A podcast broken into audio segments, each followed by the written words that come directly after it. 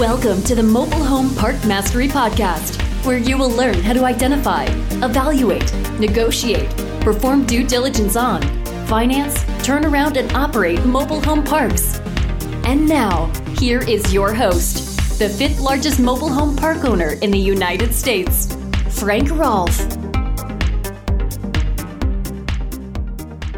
When you buy a mobile home park, you typically get a mix of old and new homes and it's no big deal. And then when you start filling your vacant lots, suddenly you start thinking and perhaps overthinking whether a new home can happily coexist side by side with an old one. This is Frank Rolfe, the Mobile Home Park Mastery Podcast. We're going to talk about what happens when you place a new home next to an old home and if that really, really works.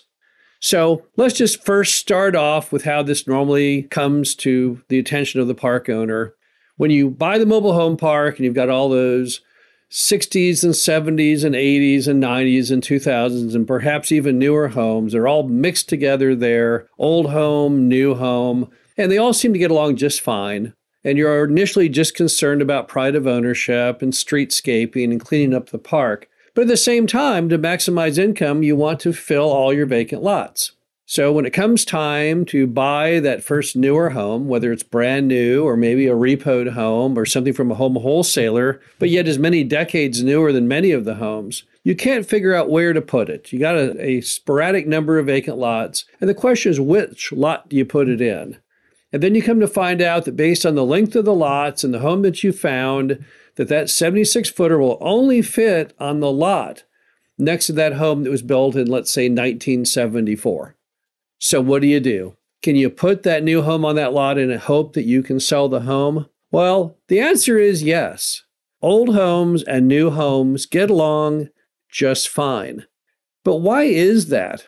Well, the first observation is it's not the age of the home that's the important factor, it's the condition. In many of our mobile home parks, we have old homes, which are some of the best looking ones we have. We have a park up in Niles, Michigan, and if I went let you walk around it and ask you, okay, which home is the nicest?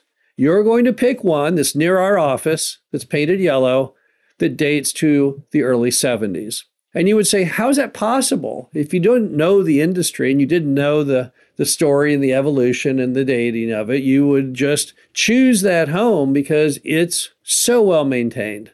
That resident has lived in the park their entire life They've kept that home up as nice as new. It's well painted. It's got nice looking shutters on it.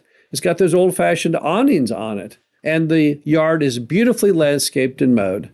So as a result, it's our nicest home, yet it's among our oldest. And in other parks we own, we've got newer homes, let's say a home from 2000, which is in no way really attractive because the resident is not maintaining their property. They let a shutter fall off. They're not mowing the yard well. We're sending them rules violations frequently. And if you ask someone, okay, is this among the nicer homes? You would say, no, no, it's not. That home over there is, which might be 20 or 30 years older. So really, it's not about age. It's just all about condition. So the key question, if you want to put a newer home on a lot next to an older home, is what's the condition of that older home? And if the answer is it's well maintained and the person really cares and has great pride of ownership, then it's probably going to work. It also means, however, that if you start populating those lots next to the older homes, it is imperative that you do push those to be in good condition. In some cases, you may have to be a very active participant in that home looking its best. You will have to be the grain of sand that makes the pearl. You'll have to have your manager go to the resident and say, Look, we're bringing in a newer home on this lot next to you, and we really want to get your condition up. And here are some suggestions we have, and you may have to pay for those.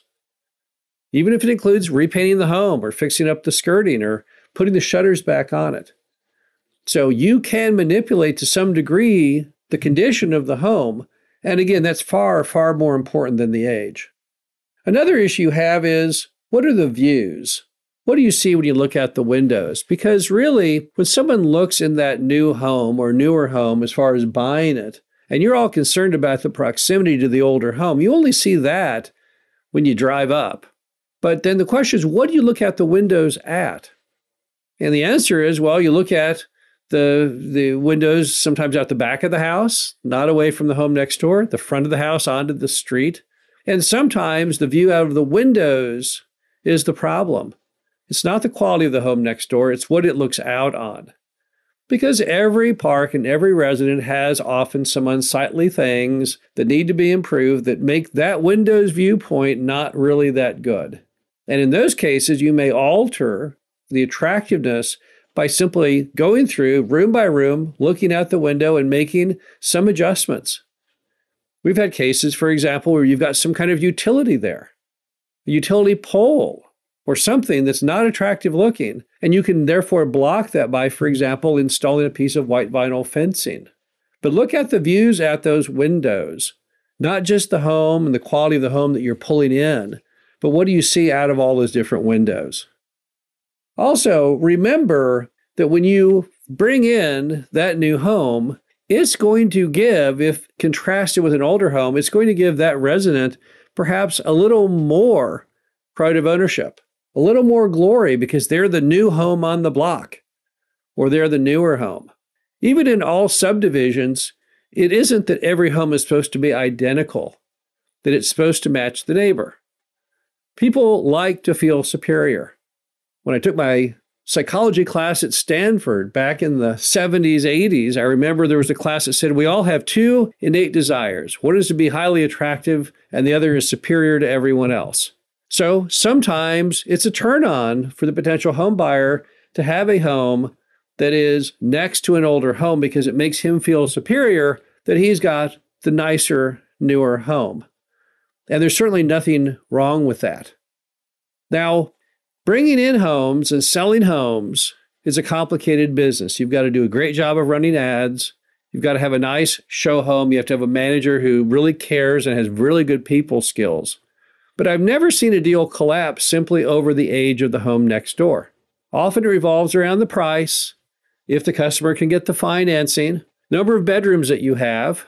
But I've rarely ever seen a customer say, well, this home checks all the boxes, but unfortunately, it's next to that home that's from the 80s. You just never see that. That's not really a prime part of the buyer's consideration. So, in that whole laundry list of things that make them want to buy a home and not buy a home, the age of the home that's neighboring that property is way, way down the list. Now, I have been to a property, though, where having an old home and a new home side by side, they couldn't happily coexist. That was a park out in California near a beach. And in that case, however, the park owner was trying to sell incredibly expensive mobile homes. They were bringing in double wides and even triple wides and trying to sell them in the three and four hundred thousand dollar category. So in that case, the proximity to that old double wide next door, maybe from the 60s, which only has a price point of $50,000, it really didn't work. But remember that in a mobile home park, traditionally, particularly one filled with single wides, that all of the homes have a relative identical value. So it isn't, even though you have the newer home, maybe the home from the 1990s, it's not as though its price point is significantly higher than the neighboring home that may be a decade or so older. There's not that contrast. I wouldn't want to own a $300,000 mobile home next to a $50,000 one, and neither would you. But on the single wide side inside of a mobile home park, that disparity rarely gets any attention. The bottom line to it all is yes, you can happily have a brand new home sit side by side with an older one. Make sure it's well maintained, has good condition. Make sure you've checked the views out the windows. Make sure you've got a good salesperson and good ads running because that's what really makes them sell. But as far as that older home being a turnoff, it's really not. This is Frank Rolfe, Mobile Home Park Mastery Podcast. Hope you enjoyed this. Talk to you again soon. Thank you for listening to the Mobile Home Park Mastery Podcast. Be sure to visit us at mhpmastery.com to subscribe to the show, read our show transcriptions, and access all of our great information on mobile home park investing.